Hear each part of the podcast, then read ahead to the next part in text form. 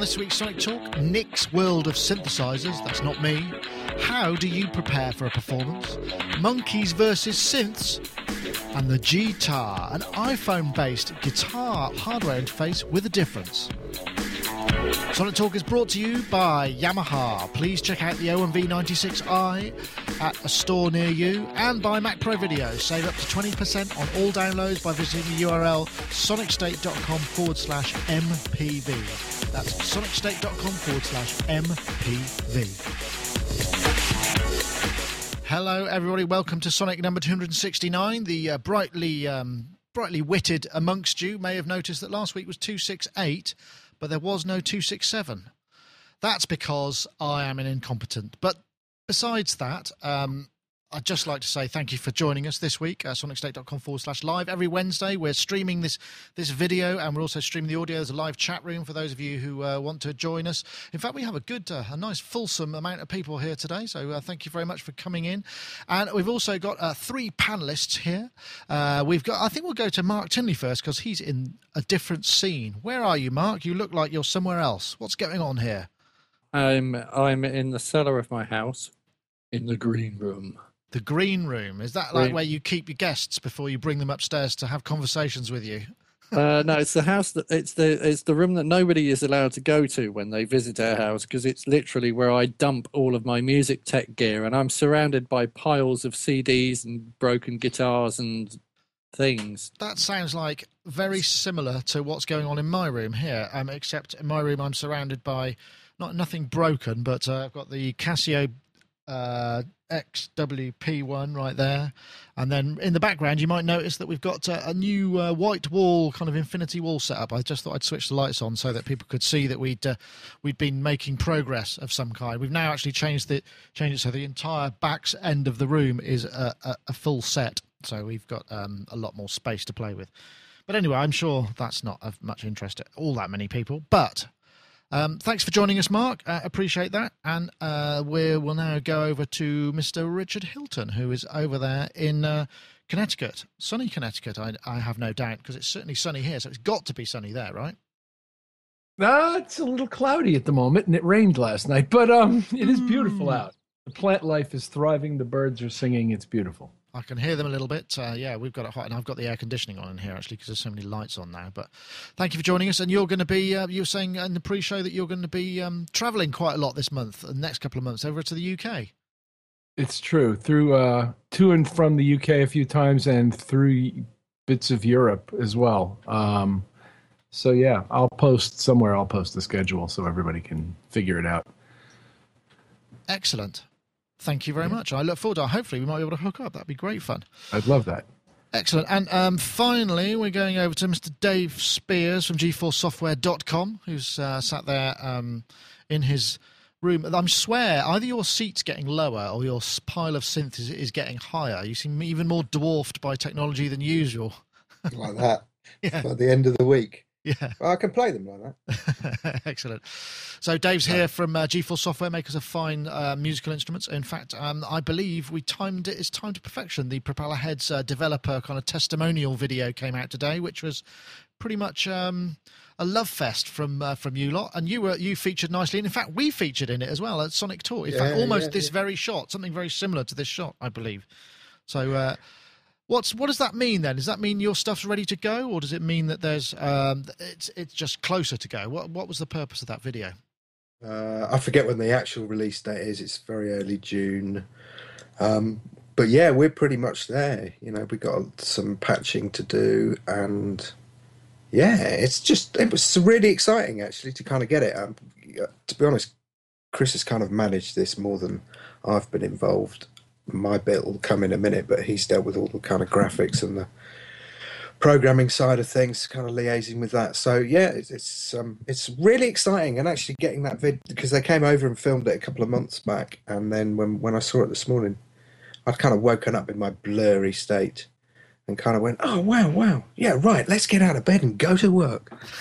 Excellent. So it's kind of nice and optimistic. So what um, can you tell us what it is that you will be releasing? There were a couple of shots in there, weren't there, that looked um, yeah. uh, looked like they could tell us something. Yeah. yeah. Um, first of all, we're doing the Tron. Ah, we're re, kind of doing re, Retron. Yeah, exactly. We thought it was a nice, nice name, rack extension Tron. Uh, but it's kind of it, it, it's very it's similar to the M-tron Pro, but the sounds in it from the off will be. We've done a deal with the Streetly guys, obviously, because they're the original tapes. So this will be a kind of this is a kind of special edition. Ah, okay. And then we're, and then we're kind of we've got something else that I'll I, I'm only kind of going to talk about things when I know that they're absolutely ready, and I know that the back panel was being worked on today or being finished today. So that's really exciting. This ability to interconnect things. So you're going to you're going to take the Apple approach. Start wearing a, blue, a black um, polo neck shirt. And uh, only talking about things when they're ready to ship, right? Yeah, that's the man. Well, you know, blimey. we're t we're, yeah, I used to wear a black polo neck shirt, and then I and maybe when I took it off and started wearing other things, we started completely missing all of our schedules. There you are. So yeah, maybe kind of slipping back into that would be a good thing. No, it's really exciting for us, and you know, it was kind of nice company to be in. But I said it in before we were online. I still think the best comment of the entire video goes to the Utonic guy who said, "You flip it over to the backside, and that's where the magic happens." That's the thing. Ah, yes. Well, anyway, um, well, look, I, I guess I'm going to have to now. The, the end problem about this is I'm actually going to have to uh, spend some time getting to know Reason and spending some time on it, which is kind of a bit, uh, a bit daunting. Just in terms, it's really exciting for us because, like, when we originally released the Tron. Initially, and I think I've said this story a few times, is that what we got was a lot of C Ds in from people with kind of remakes of prog rock stuff. And for us, that was like, yeah, well, we kind of work for the original people. And whilst it was nice to get this stuff in, it didn't really inspire us to kind of, and we were kind of looking at each other for, on a few occasions thinking, we've created a monster. So but no, in Reason, what, it'll be dance beats, yeah? Well, what then happened was you had a lot of trip-hop guys start using it and, and people just using it who, like a younger generation who didn't have any of this kind of prog baggage, but they knew that they loved that kind of old vintage vibe sound or those strings or that flute sound. So they started using it in a very kind of fresh and different way. And that kind of blew us away when we started getting those C Ds in. And I was kind of, you know, it's sort of our hope with this, really. It's kind of why we chose it as the first project that another generation of Reason users will come up in a different way. Well, I wish you the best of luck of that, and we'll obviously keep close attention to that. Uh, meanwhile, I think we're going to go and join our first topic of the day, which was incidentally also sent in by you, Dave, spotted, and uh, it span off some other interesting stuff. So here we go.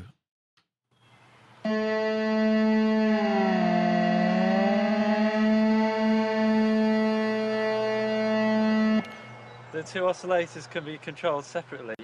This is Nick's World of Synthesizers, uh, who I will actually now bring up online here. Um, this is, uh, I discovered this. This guy has put a couple of things up online, and he basically makes his own synths. It's quite interesting, um, a lot of the stuff. He says, I've been making musical instruments for about ten years. With all my inventions, I'm trying to make something special you can't buy anywhere else, uh, which I'd say was true. Uh, I mainly use analog electronics to build my instruments. I think analog has sound is timeless because of its infinite depth and character.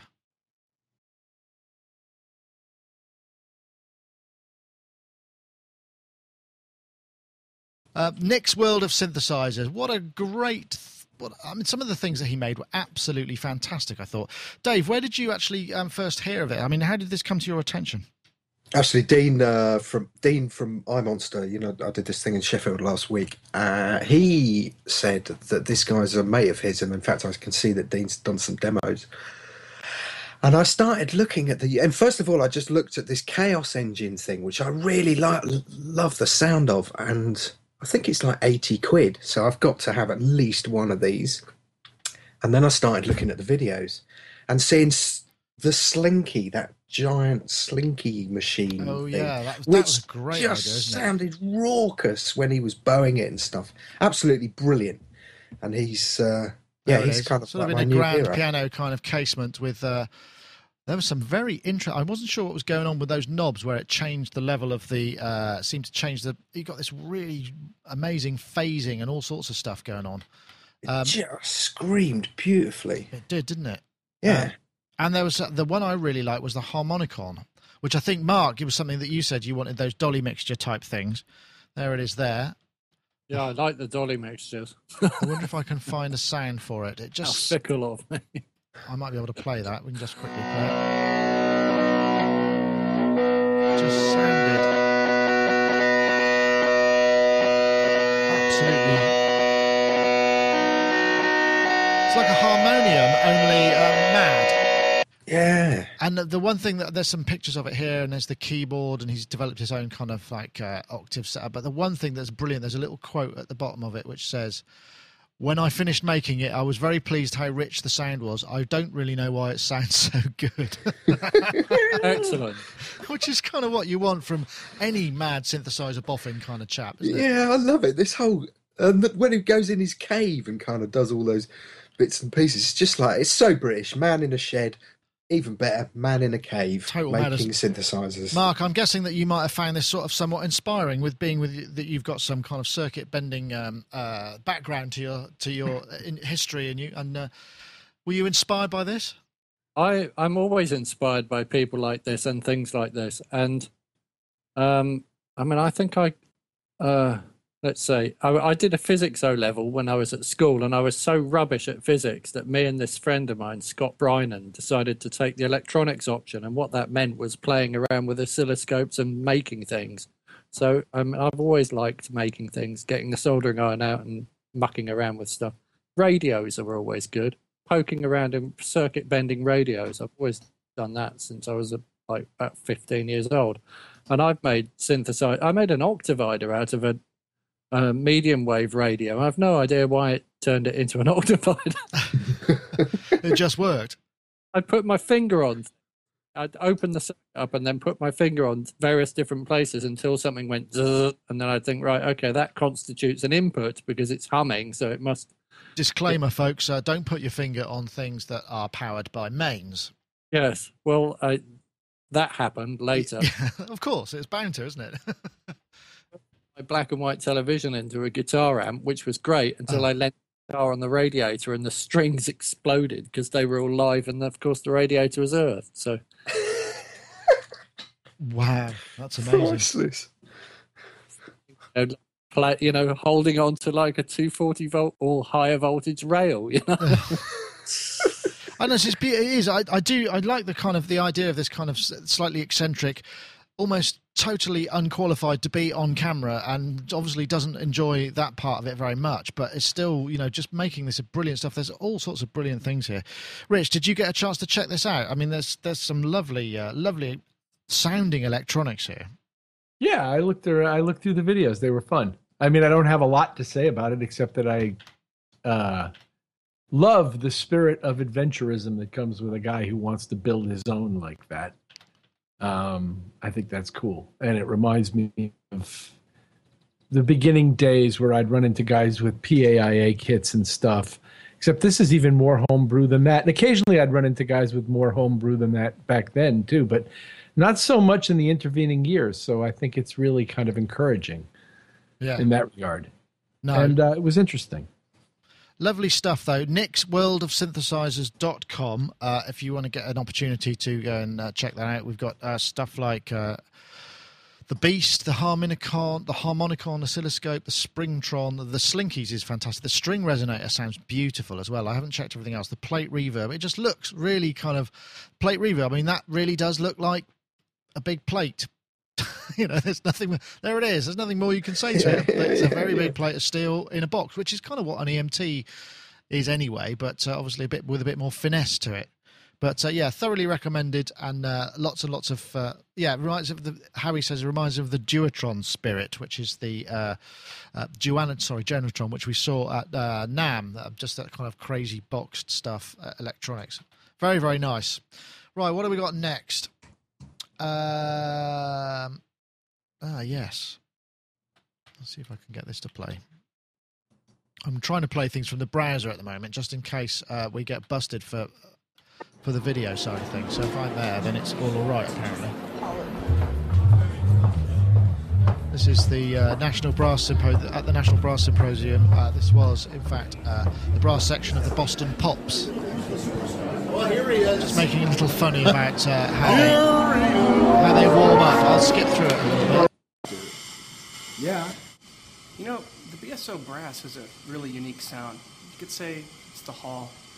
Maybe you could say it's the hall. Maybe you could say it's the way we articulate. Really, though, I think it has to do with how intense we all are about our individual warm-up. Oh,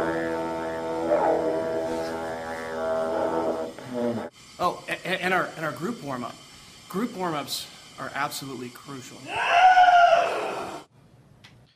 Right, as you can hear there, that was a kind of uh, amusing uh, anecdote from the various people in the in the, in the brass section only. They didn't go into the warm-ups of anybody else. But first of all, I wondered, you know, are there any kind of routines that you lot have or know of, people who, before they go on stage or perform, have a very specific... Because we are creatures of habit, you know. I mean, like, for instance, when I'm doing the podcast, I mean, it's not particularly kind of like a, a major performance, but it, I have to kind of focus and zone in. If I get people coming around and sort of talking to me and just kind of trying to make conversation, I really can't handle it. I need to sort of zone in on what I got to do, otherwise I just lose it and I can't concentrate on what I need to do. And I, I'm guessing for playing, there's a similar principle. I'm guessing, Rich, you're the guy who's playing in kind of large venues, uh, um, uh, probably on a, a more regular basis than the rest of us. I mean, have you got a particular ritual that you follow, or are you kind of pretty easygoing when it comes to that?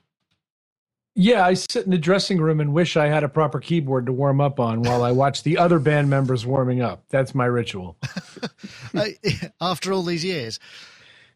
Uh, yeah, because there just never is one, and it's fine. I don't, I'm not complaining. It just would be really nice to play for about ten or fifteen minutes before I went on, because it would get, it gets you, like any athletic participatory event in your life, when you first start out doing it, isn't your best. You need a little time to get your body into it, and right. things, the blood pumping and things moving, and the, the muscles loosened, and you get to your peak performance a certain portion of the way into doing it. And so the idea of warming up is to get past that, so that when you show up on stage, you're ready to go. And the guitarists and the horn players are very glad to be able to do that. Well, I suppose they can just and the drummers. And would you, how, how many octaves would you need to make it work? I mean, could you just do it with like have like a little octave or two octaves? No, no, no, no. no. I want I, no, no, no. For me, I need four octaves and a weighted keyboard. But um, I mean, f- more than four. In other words, I need to be able to play four octave scales in a, on a weighted keyboard and things like that on a weighted keyboard and get my sense of lateral motion. Um, No, I'm picky that way. I'm a no, piano not, player. Sorry, no, I just wonder whether there's... I'm a piano player since it, I was, like, really little. It, so, but it, I sounds, mean, but it sounds to me like there should be a product out there, like a, something that you can have in a case that just flips open and you've no, got... No, some, like, guys carry, some guys carry that stuff. Oh, really? We, you can get that kind of thing? We don't. Uh, it's not really in the rider. Right. I mean, it's quite an obscure piece of equipment unless you've got a, another, you know, if you, whatever you're hiring, just hire me another one so I can have it. Well, in the right. No, room. And there is a, usually a spare, but it's up on stage, and that's mm. not usually where the dressing room is, especially at a festival. Right. Of course. Yeah. We're doing a lot of festivals right now, but even any, pretty much very rarely do I get to warm up. I'm not here to complain about it. It's just you said. No, but it's circumstantially, I can imagine. That's my how... ritual. As I sit there and I watch everybody else warm. Interesting. Uh, are there any kind of uh, particularly weird uh, warm-up routines you've come across, or you know, behaviour with uh, with people? I, obviously, names, uh, no names, please. But uh, there must be. There, you, I mean, one gets exposed to all sorts of things. I mean, when I was doing a lot of live sound, there people get into all sorts of weird mental zones, particularly singers before gigs. Well, yeah. The strangest thing like that I ever saw was a woman showed up for a recording session with her hypnotist. I mean, that's not really related to your question, but it's just in terms of what hap- what do people do to prepare for their performances, that would fall into the most weird category. Um, that sounds like a sensible thing to do to me, but... There you go. See? You know, and that, well, who am I to say? And the guy was great. I really enjoyed talking to the guy, the hypnotist. So, you know, and... Who knows if she sang better or whatever? Who cares? Interesting. Well, Mark, I'm guessing I, I'd like to think that you have something really uh, unique that you like to do to warm up before a gig, but I'm, I'm that's just my fantasy, probably. I, I mean, I don't, haven't done well. I did do a gig a couple of weeks ago, and I didn't really do anything to warm up other than have a huge panic attack. So, but I mean, it's, in some respects, that's actually what part of the warm-up is to prevent, isn't it? Because everybody's kind of slightly on the edge pr- before a gig. I mean, I know I, I certainly would be. Um, so, I mean, yeah, just to sort of, that's why people get so touchy often about their, uh, th- about their space or their routine before this kind of level of performance, because it, uh, anything that upsets that balance can really kind of throw you. The other thing I do is I do, um, I'm a civil celebrant, so I name, um, people's children, and having panic attacks when you're naming people's children. Good. I'm getting myself into a, a real zone before I go and do that. And that does involve a significant amount of ritual, which involves Gina keeping East well out of my way, um, so that nothing can kind of zone in. And it's almost like I create this kind of bubble around myself, a world of like naming someone's child. And I'm in like this kind of cosmic zone. It's ever so weird. And then I kind of step into it, do the naming ceremony, and then I come out feeling really quite high and elated. Right. So that's quite, I mean, I suppose that's the same kind of thing. It's still a performance. It's just a speaking performance and not a musical performance. But yeah, no, well, it is exactly the same kind of thing. Definitely. Dave Spears. Yeah. Got, any, got anything that you can, like, for instance, before your Propeller Heads video, what was your, what was your warm-up routine? Yeah, it was a couple of jokes um, and a tap dance routine. No, I don't know. I... hallucinogenics, alcohol, anything really that's to hand. Uh, no, but seriously, I don't... Do you know, I think, honestly, whenever I've done a kind of NAMM presentation or any of the... A couple of minutes peace and quiet's normally good, but normally it's so chaotic. Mm. And I like... I do quite enjoy a bit of chaos. And Chris is, you know, always, there's always a ton of banter going on between me and Chris. Actually, you don't get time to think about it, so you just do it. And occasionally, very occasionally, I'll get perhaps halfway through something and it suddenly dawned on me what I'm doing, and that might throw me a little bit. The worst scenario I had was when we took uh, Wakeman to NAMM. That was hilarious. In fact, it wasn't funny in the slightest, uh, because I was kind of preparing. I think you guys were there filming it and yeah, stuff. I think and I was, we were, yeah. I was kind of, Rick and I had decided that we were, I hate rehearsed stuff, as you well know. And Rick and I had decided that we were just going to improvise the whole thing and just kind of bluff our way through it, which is, I think if you're passionate about something, then that's yeah. probably the way to do it. So we were, this was like about an hour before, I was kind of getting things ready on stage and just busying myself to kind of keep my mind occupied and stuff. And I looked down and Rick had just arrived and he had both arms in plaster. And my first thought was, shit. And my second thought was, are we insured? Ah. At which point he just grabbed the plaster and peeled them off and went, got ya. Oh, that's nice. Which was brilliant, because actually that set the tone for the whole thing, and it just kind of, it just makes, a, a, a joke makes everybody relax. Yeah, well, that's true. I, I think I probably find that um, I like to be, I like to know that everything is working beforehand, you know, particularly for something like this, you know, the, the part of this like ritual for the podcast or anything that I have to do, a review, whatever, I have to set things up and make sure that I know things are working, because I don't want to find out that when I press a button or something else that actually I forgot to plug it in or any of that kind of stuff. So I, I do like to prepare and then have a moment just to sort of sit so that I can think if I've forgotten anything and that kind of thing. And, and as far as musical performances go, I mean, so occasionally, you know, I might try and do a slightly stage managed kind of, here's a patch and another patch, and then I add this and that. And, you know, there's a little bit of that to, you know, maybe demoing the, this keyboard or whatever.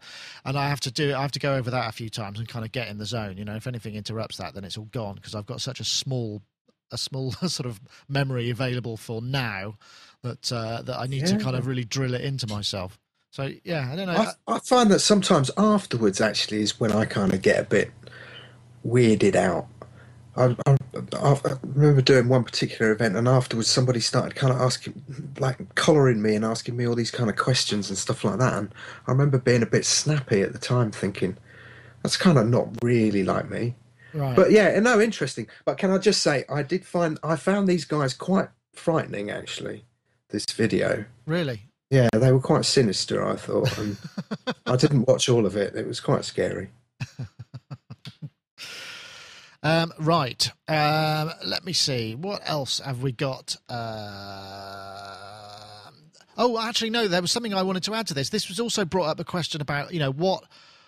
What are the uh, the personality types of an orchestra? And I just found some really good descriptions of it, and I just wondered where any of these actually uh, make so uh, make sense to you. Uh, apparently, uh, this was I found this on um, on the via Yahoo Answers, and it was posted by Sir, someone called Sirius Wyme. And uh, violin, way too competitive, self-centered and egotistical. Viola, the middle child mentali- the middle child mentality, the underdog. Violoncello, sexiest strings players, the cool ones. I'm guessing this person might be a violoncello player. String bass, always confused, very timid and quiet. Flute, talkative and confident. Omo, oboe, extremely organized, always punctual, also confident. Bassoon, the unique one, doesn't steal away the spotlight, but still has a ba- still is a badass. The trumpet, cocky, very confident, egotistical, center of attention, which kind of ties in quite nicely with that video that they just shot, I thought. The tuba, ditto, but also fat. Uh, French horn, middle child of the brass woodwind, slightly lethargic, light-hearted, charming. Percussion, the cool kids, confident and cliquey. And I, I'm sure we've had, talked about this before, whether any of those sort of personality types only ring any bells. I mean, Rich, you've done kind of a lot of big, big uh, kind of uh, film kind of sessions. Do, do, does that sound like any of that's on the mark, or are we kind of, uh, is, is it just uh, way too uh, flippant to call? Too flippant to call. Okay. I mean, it's not necessarily off the mark either, but it's just not necessarily on the, I mean, uh, as as each one of those went by, a picture of the exception flashed uh, by yeah. in yeah, my of head. Of course. So, but yet it's not too far off the mark, and it's the same thing as the jokes about how do you know when the drummer's knocking on your hotel room door, it, basically. It's the same province as that. I've noticed bass players are coming in for a lot of stick recently. I don't know whether that's a uh, a generational thing, because it never used to be, as far as I'm concerned. I always thought the bass players were supposed to be the kind of the ones who kept the band together. But um, but yeah, see, there seems to have been a lot of uh, bass player type jokes recently. I don't know if anyone else has been aware of that. Have you noticed those, um, Dave? Yeah, and they're quite deserved. Uh, okay. Anyway, perhaps at this point it's time to say thank you and uh, a, a welcome to our sponsor, who are, of course, Yamaha. If I hit this button here, you'll be able to, those of you watching the video feed, which uh, I do hope you are and are enjoying, it should play any second now. Honestly, there it is. Uh, I want to say thank you to uh, our sponsors, Yamaha. Um, the O one V ninety-six i is what they'd like to tell you about. In fact, I've just had one in for review. I've had it under the uh, under the microscope here, and uh, all the things that seem to be um, bullet pointed, such as the sixteen out, sixteen in, U S B audio streaming, uh, and the refined studio quality head amps, and the full suite of V C M effects and forty mixing channels uh, are all strictly true. The mic amps actually sounded really good. I, I put a ribbon mic onto it and added like sixty decibels of gain plus another ten decibels via the compressor. I might have mentioned this last week. And I just no noise was introduced. It was really quite surprising, because usually I would expect some kind of background, and there was no dynamics or anything of gate or, or expansion going on.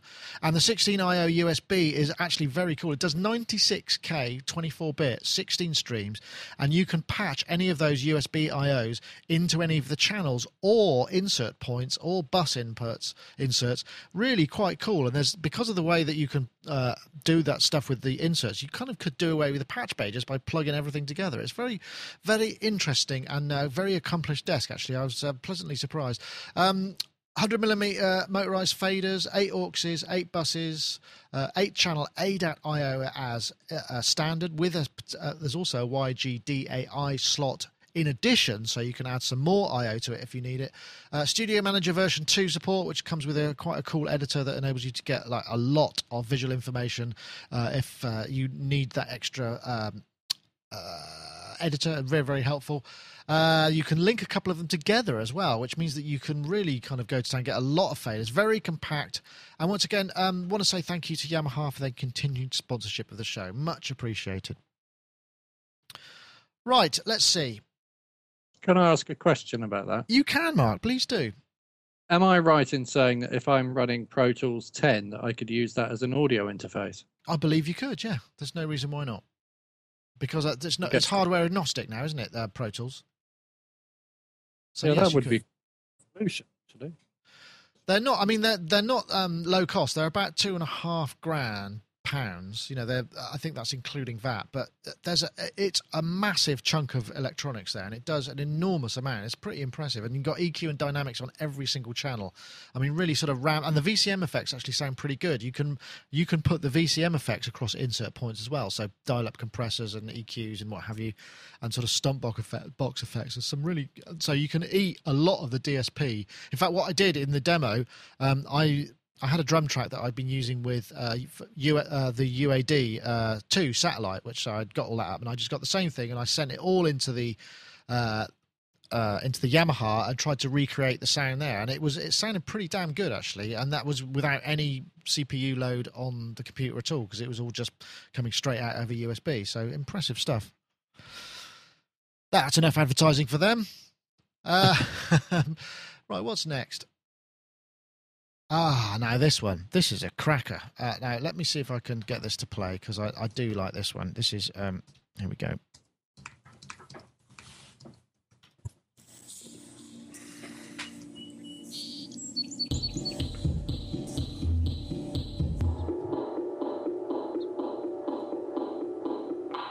Monkeys versus synthesizers. Been going a bit viral over the interwebs recently, last few days.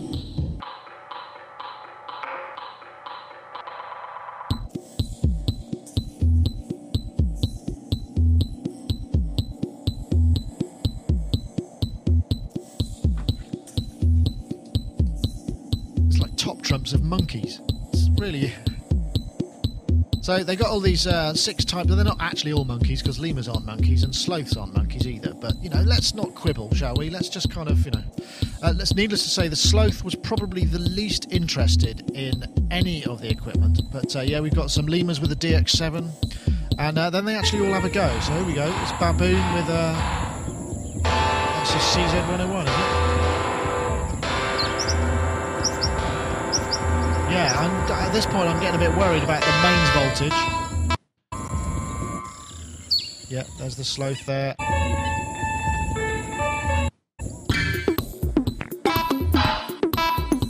I did a little cut up at the end. Awesome. I just have to say that was the the, the best for. Oh, I, I just let's just go back to that last shot there. Perfect. Baboon's arse.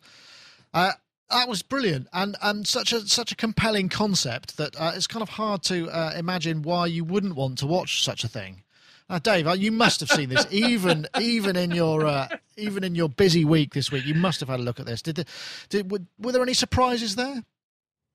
No, uh, that kind of Tenorion. I, I wasn't sure whether it was one hundred percent real or that, that weird Tenorion thing. But uh, no, I really enjoyed it, and as Chris said, it's better than some of the demos you get to hear now and again.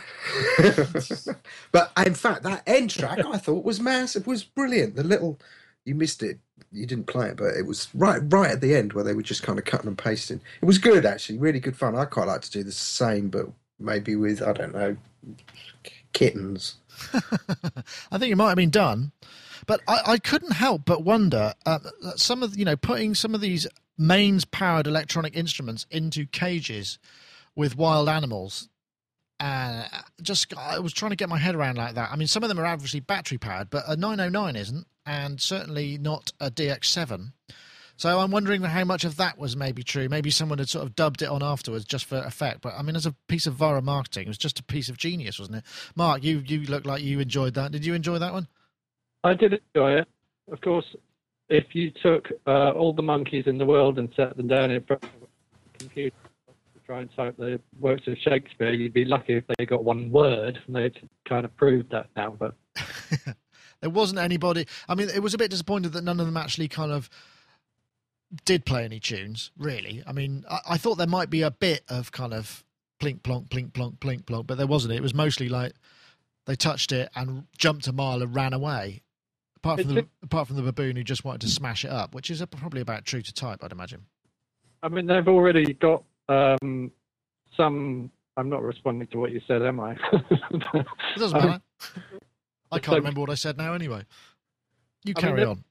They, they, sequences in, haven't they? So they're got to do is switch various different drums on and off. There's already a human element to it before they've started, which I think is slightly unfair. I, pre I preferred the really random thing where they put the Les Paul guitar. Um, oh, the birds. Birds playing it, because there was something really interesting about that. I'm not quite so sure about those. Um, and nine oh nine, I mean, that didn't sound like a nine oh nine, and nine oh nine's worth an awful lot of money, and I would, wouldn't want to put one in a cage with an animal. Well, Lion Tamarin looked fairly small and probably not going to do that much damage. I imagine it could have put, pulled a few knobs off. I know, Rich, um, it was very flippant and kind of a little bit sort of uh, uh, tongue-in-cheek, but great. I mean, as a concept, it's a brilliant headline, isn't it? Monkeys versus synthesizers. It's just just genius.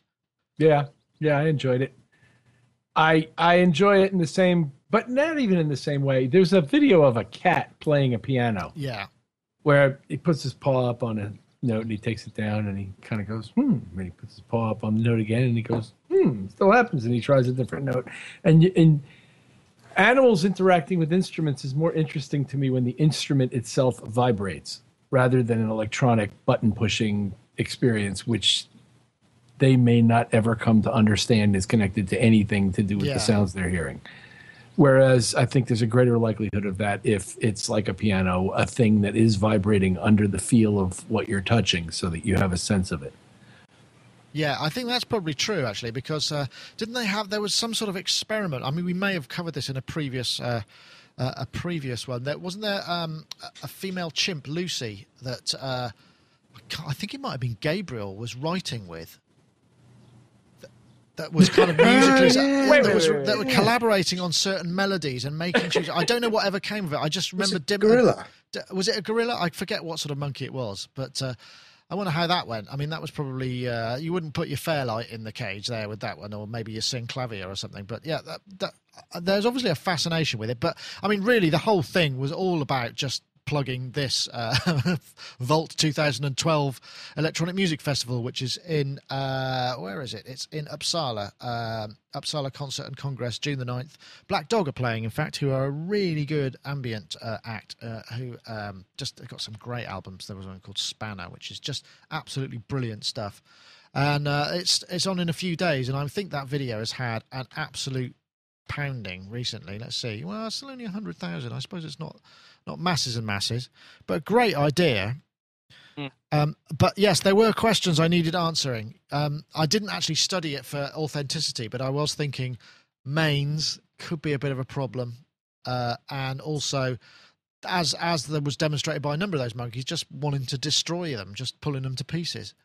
And uh, the nine oh nine, uh, you know, cool. okay, I, maybe you wouldn't miss... Uh, a sort of not very high, highly specified Casio, but, you know, some of those others, you know, the nine oh nine, you'd probably be a little bit worried about, would you not? Just, just put loads of D X sevens in there.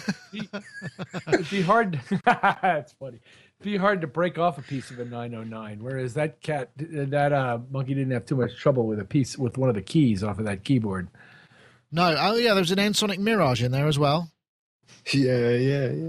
I, I yeah. think, actually, let me see if I can play that, because that was... I might do my own version. I think another version would be, another video like this would be really good, wouldn't it? You could go to a zoo and you could put a singer oh, okay, just in a cage with lions.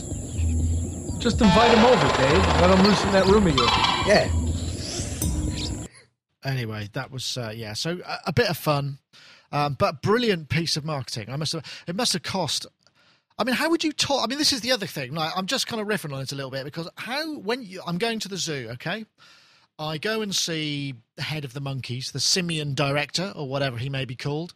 And uh, right. I have a proposition to make, which is, do you mind if I put a, a load of electronic equipment into the cages with your animals and film them and see what happens?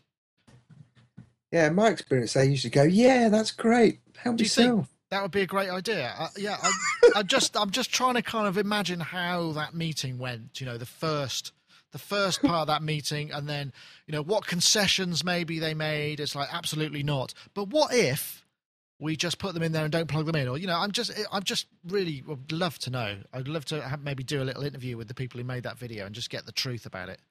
Isn't that yeah? Simian Mobile Disco. What is that? Isn't that? Oh, some kind very of... good. That's a good band. There we go. That's mechanic. So that's Simian Mobile, Mobile Disco. Disco. Maybe we should... Good.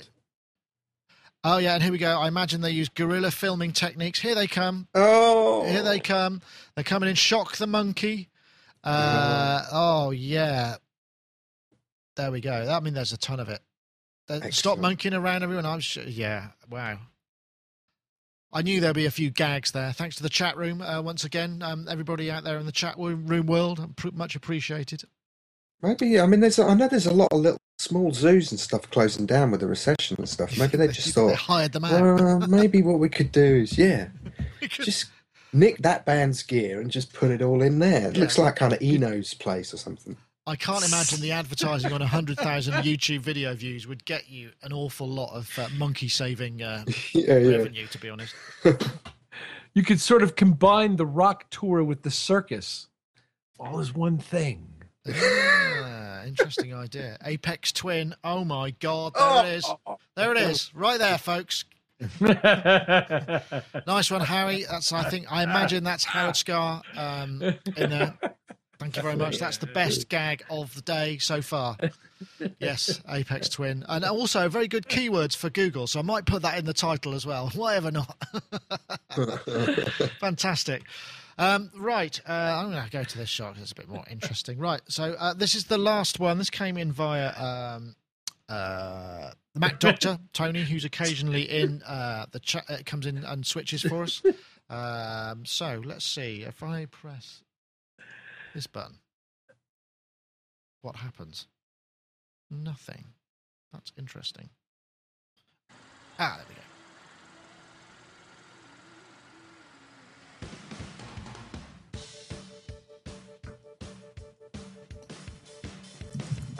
This is the G-Tar, the first guitar that anyone can have fun playing. Unlike a traditional guitar, the G-Tar sound is produced by an iPhone docked in the body rather than by the strings. This allows you to get started playing your favorite songs quickly and easily. When you're ready to play, simply dock the iPhone into the guitar body and power it up. With no cables, you're free to take the G-Tar anywhere you like.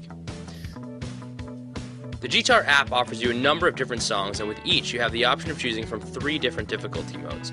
Let's start off with Easy, where you can start playing with just the open strings. Here, as the notes appear on your screen, the fretboard will illuminate each note one by one, but only requires you to play the correct strings. I'm not going to play all of that, but um, it's kind of a funky idea. I mean, forget about the iPad and I iPhone aspect of it, but this this is the uh, G-Tar, the G-Tar, uh, launched on Kickstarter recently uh, as by startup Incident. Uh, it's a completely digital guitar, and it's... It, It really reminded me if there was a Yamaha guitar with sort of buttons instead of strings that lit up. And it just looks like it would actually be kind of quite fun to play and learn on, um, and, and possibly MIDI aspect to it as well. I don't know what you think. I know, Mark, you're actually uh, you're a proponent of MIDI guitars. This looks like it could have something going for it. And I think it's going to be about four hundred fifty bucks, which doesn't seem like a massive amount of money for all of those backlit knobs and buttons. Um... No? Fail? Uh, yes, yes, brilliant idea. Not fail or not. Uh, I've been trying to buy Yamaha guitars off eBay for a very long time, and they're almost impossible to get hold of. The electric-shaped one, uh, the electric-shaped one does a few more things than the acoustic-shaped one, and lots of D J-style musicians seem to use them for inputting um, their music into computers. So that it's. It's a sort of a viable instrument in its own right. So this looks like it's the same thing, like a viable in its own right. But why have they made it for the iPhone four when uh, they don't make an iPad in that particular shape? So it limits it to people who are on, a, like, have an iPhone four telephone, and it limits the market or takes it away from their larger potential market, which is surely like teenagers with iPads, uh, not iPads, iPods. iPods. Oh, I don't know. I didn't notice that. I mean, I mean, that's something that could be fixed, I'm sure, quite straightforwardly, unless it's something in the app that will only run on the iPhone four G S. I mean, there's all sorts of things that you can do with shims and, you know, that sort yeah, of business. Just noticed that, real. That was the only aspect of it I thought was uh, negative, but the rest of it actually looked quite positive. It looks a bit short for a guitar to me. Um, but then sometimes that's quite a good thing, because then that makes it a lot easier to play. In other words, you can bend strings around a lot more if you've got shorter strings. If you put light strings on it, it can it can be really good fun to have a short guitar. Right. It's interesting that it's got strings as well as uh, sort of fret buttons. I kind of like the idea of that. I mean, I just wonder whether or not this is this is an advance, or, you know, because the last time, like I say, the last time I saw this, it was a Yamaha guitar, and that was designed for uh, educational, but the, the neck was really bendy, so I hope maybe they fixed that. But I really like the idea of it for, for triggering and throwing shapes. So you, and it, all that had was like a little block of six strings just on the body, and then no strings going up the neck, and each one had, had every fret had a button, but it wasn't actually um, uh, it wasn't backlit or anything like this, and that's the thing that looks kind of interesting about that. Uh, I mean, I don't know, maybe yeah. maybe it's just not... Yamaha have L E Ds in it and underneath the buttons to tell you what you were playing. They had two, didn't they? An easy A G and an easy E G. And I'm sure that it taught you to play the guitar. That was kind of the, it's the, you know, the the the more uh, marketable point of it, I suppose. Yeah, K R S uh, one in the chat room has Kent Spong says, "Does it cock your song up if you get a text?" Uh, of course, I'm sure that's probably going to happen. I know. Do these things sort of things interest you, Dave? I mean, you know, it's all. It's, it strikes me that something like that for that kind of price, another interface for playing into your computer, is isn't too bad. We can consider all the trigger possibilities with that. Yeah, I think I got this confused. I thought this was the iPhone five. yeah. No, uh, yeah, things. I, I, I can't. I can't play guitar, and I always wanted to. And so at first I was like, oh, this could be really cool. And then after a while, when it started, like, the iPhone putting it in there and doing all that kind of stuff, I was like, oh, I don't know. I think I'm probably about the only person in the entire universe that finds iPads and stuff quite dull, really. Well, I wonder, I wonder whether or not it would work as just a sort of MIDI interface without an iPad in it anyway. I mean, there may just not be any kind of... Yeah, no, I like that. I do like alternative controllers. I spent a long time... Well, blimey, from the original... You remember that step guitar? Not wasn't the Synthac. I think I've talked about it before. Oh, was that the one with the funny kind of... Um, had like a, a hand... like It was like a, a bow saw. Well, it was kind of two sets of strings, but it was, oh, you know... No. It was very cool, actually. For the but it kept breaking down and it wasn't particularly cheap. And then uh, we've played on Synthaxes and stuff like that. That was probably about the best. Uh, and then we and then I had a whole another life around based around MIDI controllers and MIDI guitar. And guitar stuff was always really hard because of the pitch bend. But I just I like the idea with this, you know, that actually you didn't have to be a guitarist necessarily to use it. Mm. That kind of appealed to me. But there is something. I've always wanted to just walk into a room and pick up a guitar and not get thrown out immediately. Oh, I'd make everybody make everybody smile. You know, an acoustic guitar. I, I can't deal with any of this posturing rock stuff. But you only need to know, know like C, D, and G, really, and that's it. Three chords. Yeah, I like ninths and thirteenths and all those kind of oh, things. Oh, you're in the wrong business. oh, okay. uh, Really Rich, you're you do both. You you you swing both ways, as it were, both with the keys and the uh, and the strings. Was this something that might appeal to you? No. Oh, okay. Absolutely not. No, um, it, it doesn't appeal to me in the least. But if it does, the upside, the good news is, if it encourages people to actually play a real guitar, then it will have uh, justified its existence. Sure. The bad news is everything else. uh, because for me, the fun of playing the guitar has to do with being in physical contact with the vibrating element, if you right. will. And um, feeling that, just much like the cat with their paw on the piano, um, right. feeling that vibration. And to cheat your way around that, because it hurts my fingers to play it on a real guitar for the first six months is just insane to me.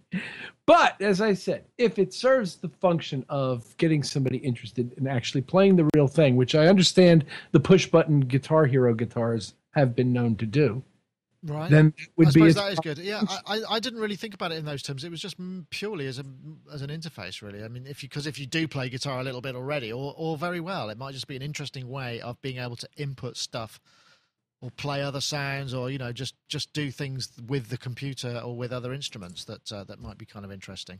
But I don't know. I mean, it, is it necessary? I mean, MIDI guitars are kind of pretty advanced these days anyway, I guess. Mm-hmm. I've just answered my own question there.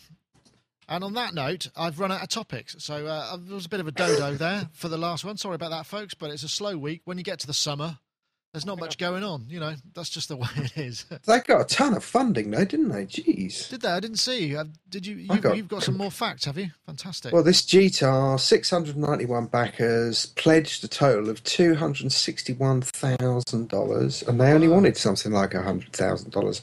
And I got completely sidetracked. I went off to this Kickstarter thing and started looking for things that might be interesting to kind of invest in, which which was really fascinating, actually. There's some amazing stuff out there. Well, there's, I mean, it seems to be quite popular in terms of, like, launching musical interfa interfaces, because there's the uh, Keith McMillan Instruments uh, Cuneo, which was done via that.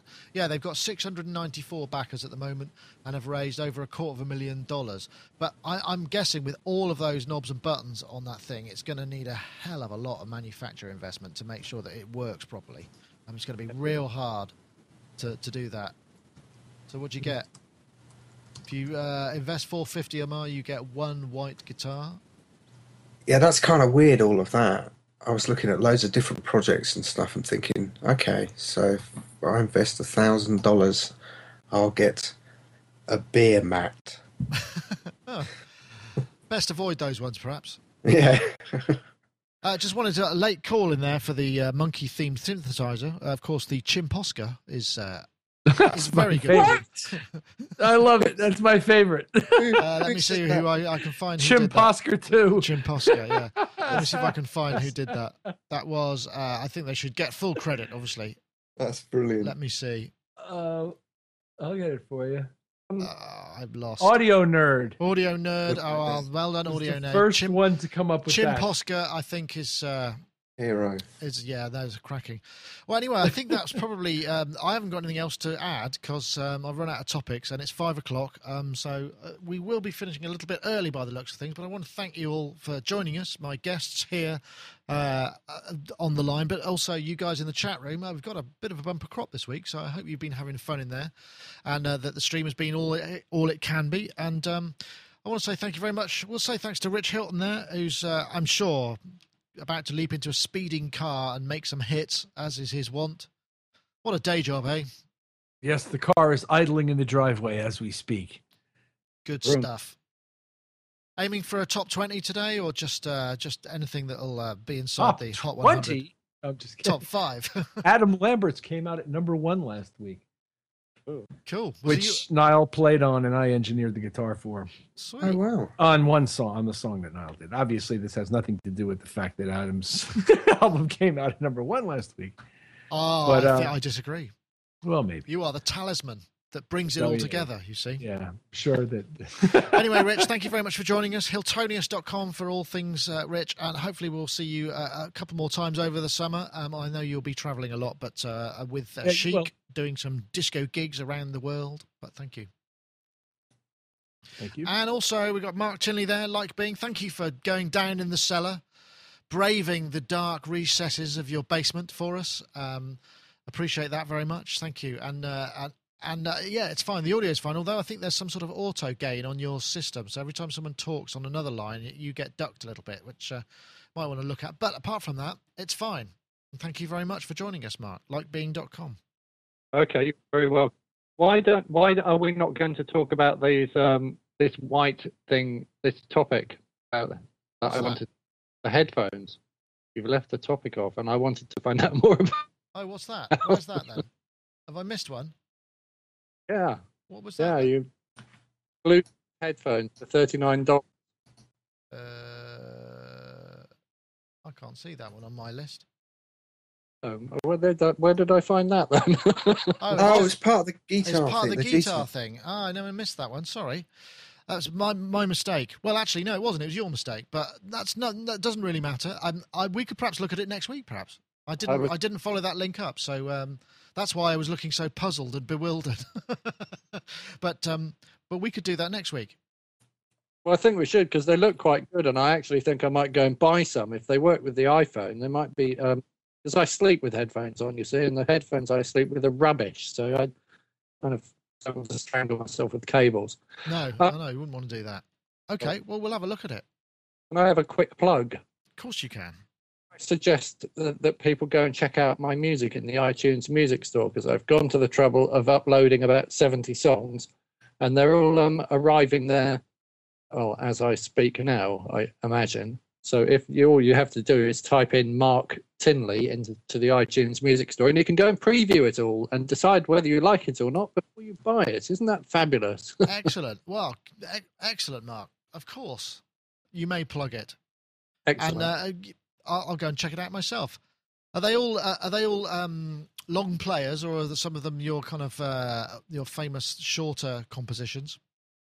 Uh, there, are, there is a seven-second one in there. Seventy-nine cents. That's a little unfair, isn't it? But, you know. Well, it's collector. It's a collector's item. It is. I mean, my plan. My plan is to collect all the music I've done over the past thirty years together, and to have by the thirty. I've lost you. Your audio's gone. Uh, oh, you're back. Oh, yeah. So that turned itself off after thirty minutes or an hour or something. Um, yeah, my plan is to have to to get all the music I've done over the past thirty years and put it all on iTunes, and then create like a limited edition box set and sell a player or something for thirty pounds, like, you know, a negligible, no, nominal. What nominal, are those? Yes. Uh, Great idea. thirty. Great idea.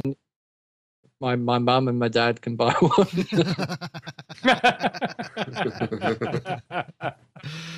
Cheers, Mark. Well, go and check it out. Mark Tinley on iTunes. Go and uh, peruse those seventy plus tracks. That sounds like a lot of fun.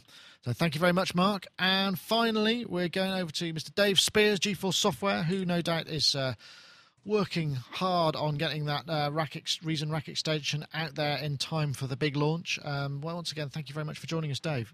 Thank you. Great fun. Right, that's it. It's a wrap.